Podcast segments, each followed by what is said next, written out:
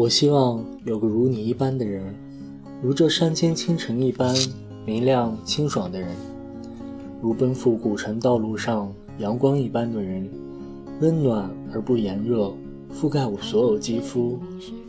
由起点到夜晚，由山野到书房，一切问题的答案都很简单。我希望有个如你一般的人，贯彻未来。数遍生命的公路牌，管春是我认识的最伟大的路痴。他开一家小小的酒吧，但房子是在南京房价很低的时候买的，没有租金，所以经营起来压力不大。他和女朋友毛毛两人经常吵架，有次劝架兼蹭饭，我跟他俩在一家餐厅吃饭，两人怒目相对。我埋头苦吃，管春一摔筷子，气冲冲去上厕所，半小时都没动静。毛毛打电话，可他的电话就搁在饭桌，去厕所找也不见人。毛毛咬牙切齿，认为这狗东西逃跑了。结果他满头大汗地从餐厅大门奔进来，大家惊呆了。他小声说。上完厕所，想了会儿吵架用词，想好以后，一股劲儿往回跑，不知道怎么穿越走廊就到了新华书店。人家指路，他又走到了正红街广场，最后想了招狠的，索性打车。司机一路开，又没听说过这家饭店，描绘半天，已经到了鼓楼，只好再换辆车才找回来。在新街口吃饭，上个厕所，一路迷到鼓楼，毛毛气得笑了。他们经常吵架的原因是酒吧生意不好，毛毛觉得不如索性转手买个房子准备结婚。管春认为酒吧生意再不好，也属于自己的心血，不乐意卖。当时我大四，他们吵的东西离我太遥远，插不上嘴。吵着吵着，两人在二零零三年分手。毛毛找了个家具商，常州人。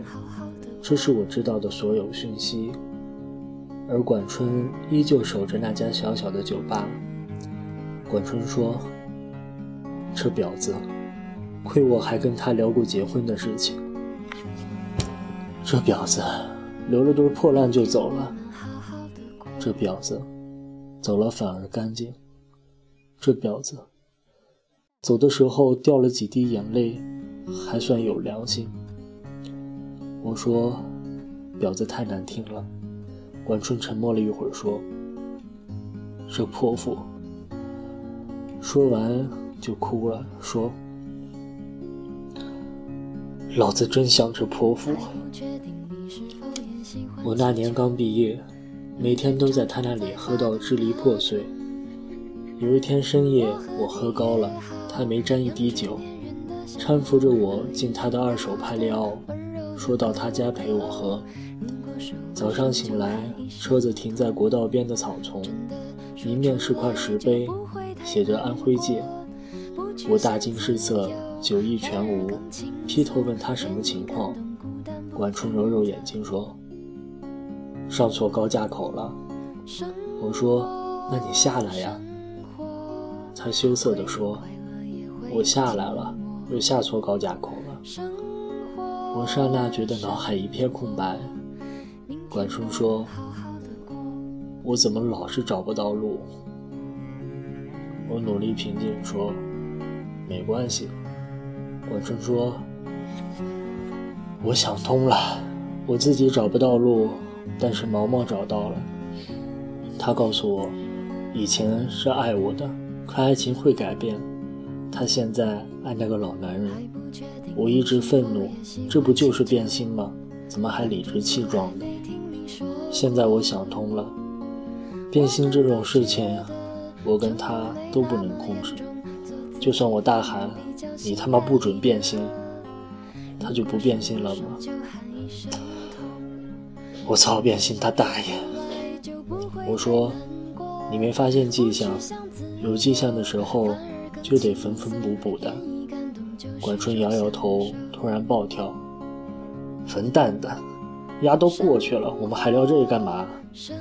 总之，虽然我想通了，但别让我碰到这表，这泼妇。”我心想，这不是你开的头吗？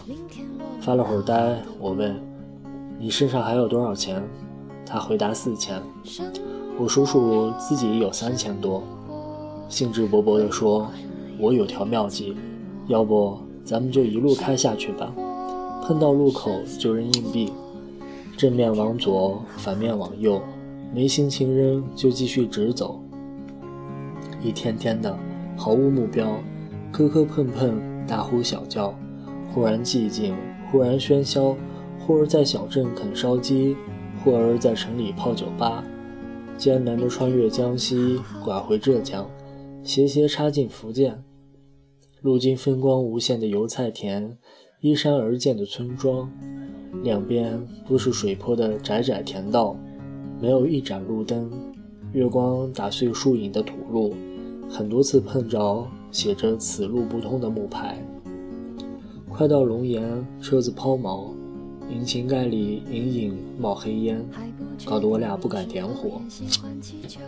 管春叹气说：“正好没钱了，这车也该寿终正寝，找个汽修厂，能卖多少是多少，然后我们买火车票回南京。”最后卖了一千多块。拖走前，管春打开后备箱，呆呆地说：“你看。”我一看，是毛毛留下的一堆物件：相册、明信片、茶杯、毛毯，甚至还有牙刷。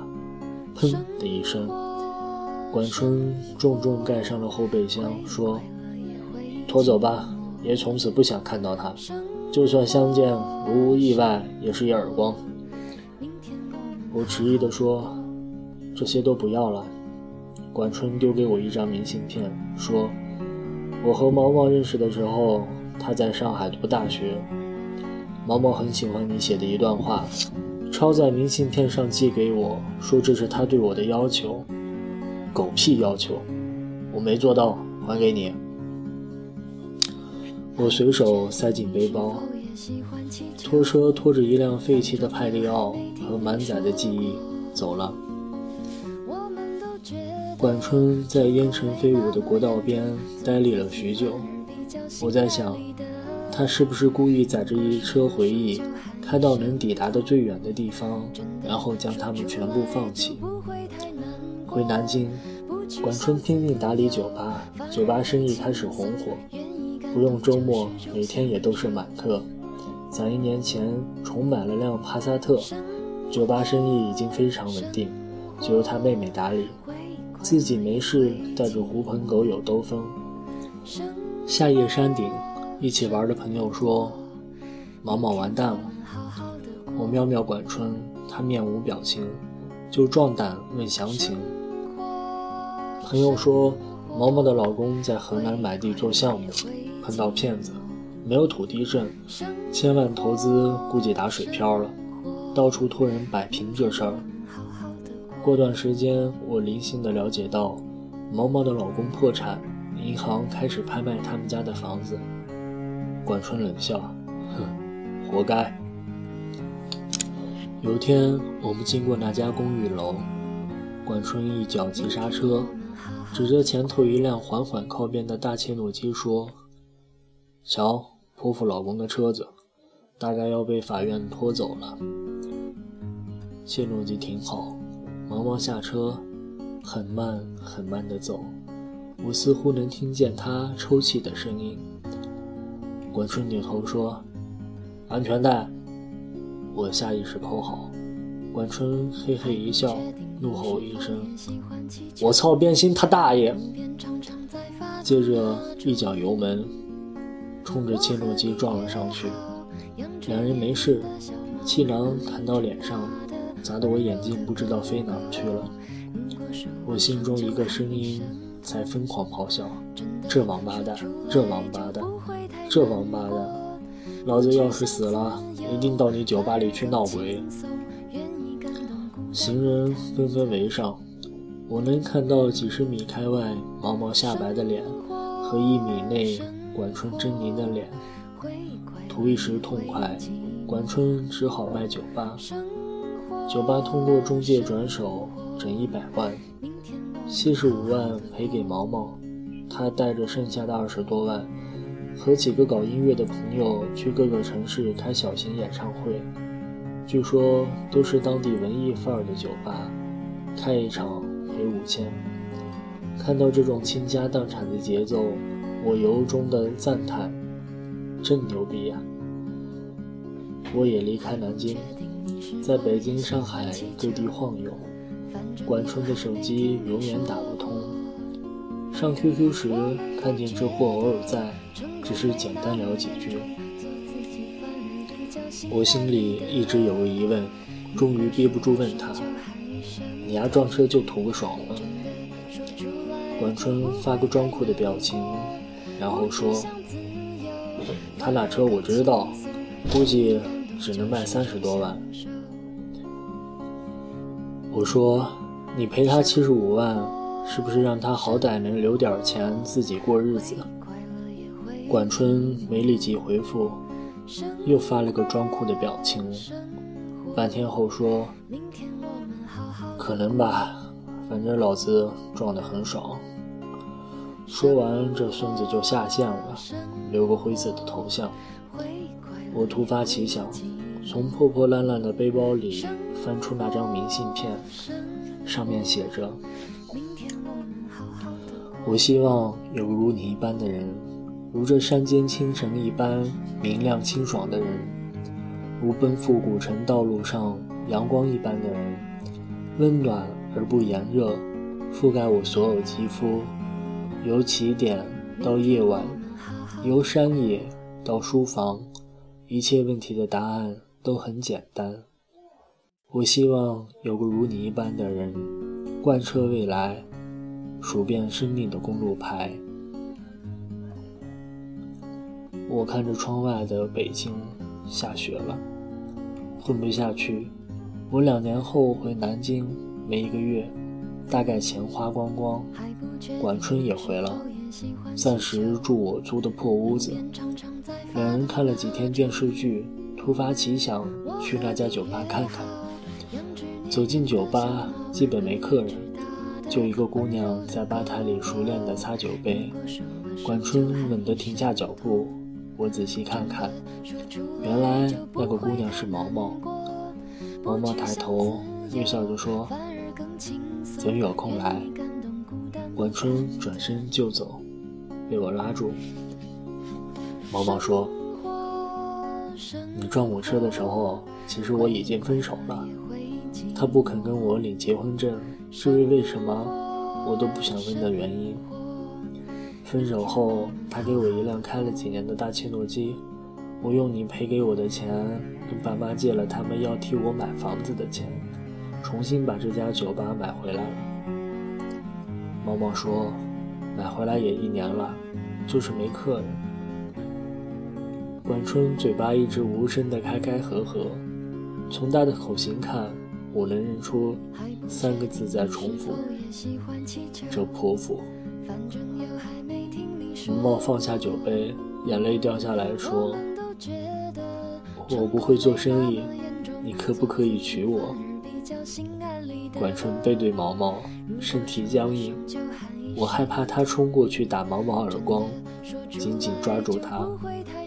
管春点了点头，这是我见过最隆重的点头，一厘米一厘米下去，一厘米一厘米上来，再一厘米一厘米下去，缓慢而坚定。管春转过身。满脸是泪说：“毛毛，你是不是过得很辛苦？我可不可以娶你？我知道旁人会无法理解，其实一段爱情是不需要别人理解的。我爱你是三个字，三个字组成最复杂的一句话。有些人藏在心里，有些人脱口而出。”也许有人曾静静看着你，可不可以等等我？等我幡然醒悟，等我明辨是非，等我说服自己，等我爬上悬崖，等我缝好胸腔来看你。可是全世界没有人在等，是这样的：一等，雨水将落满单行道，找不到正确的路标；一等，生命将写满错别字，看不见华美的封面。全世界都不知道谁在等谁，而管春在等毛毛。我希望有如你一般的人。这世界有人的爱情如山间清爽的风，有人的爱情如古城温暖的阳光。但没关系，最后是你就好。由起点到夜晚，由山野到书房，一切问题的答案都很简单。所以，管春点点头。那，总会有人对你点点头，贯彻未来，数遍生命的公路牌。生活，生。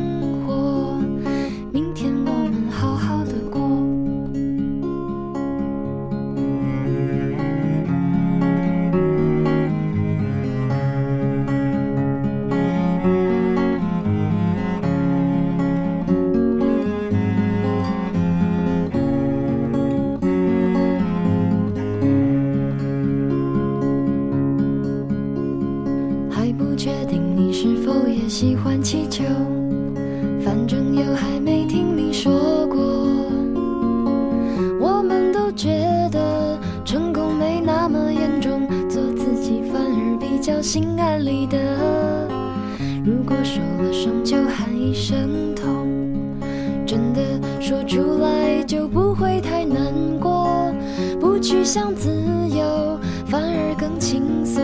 愿意感动就是种享受。生活，生。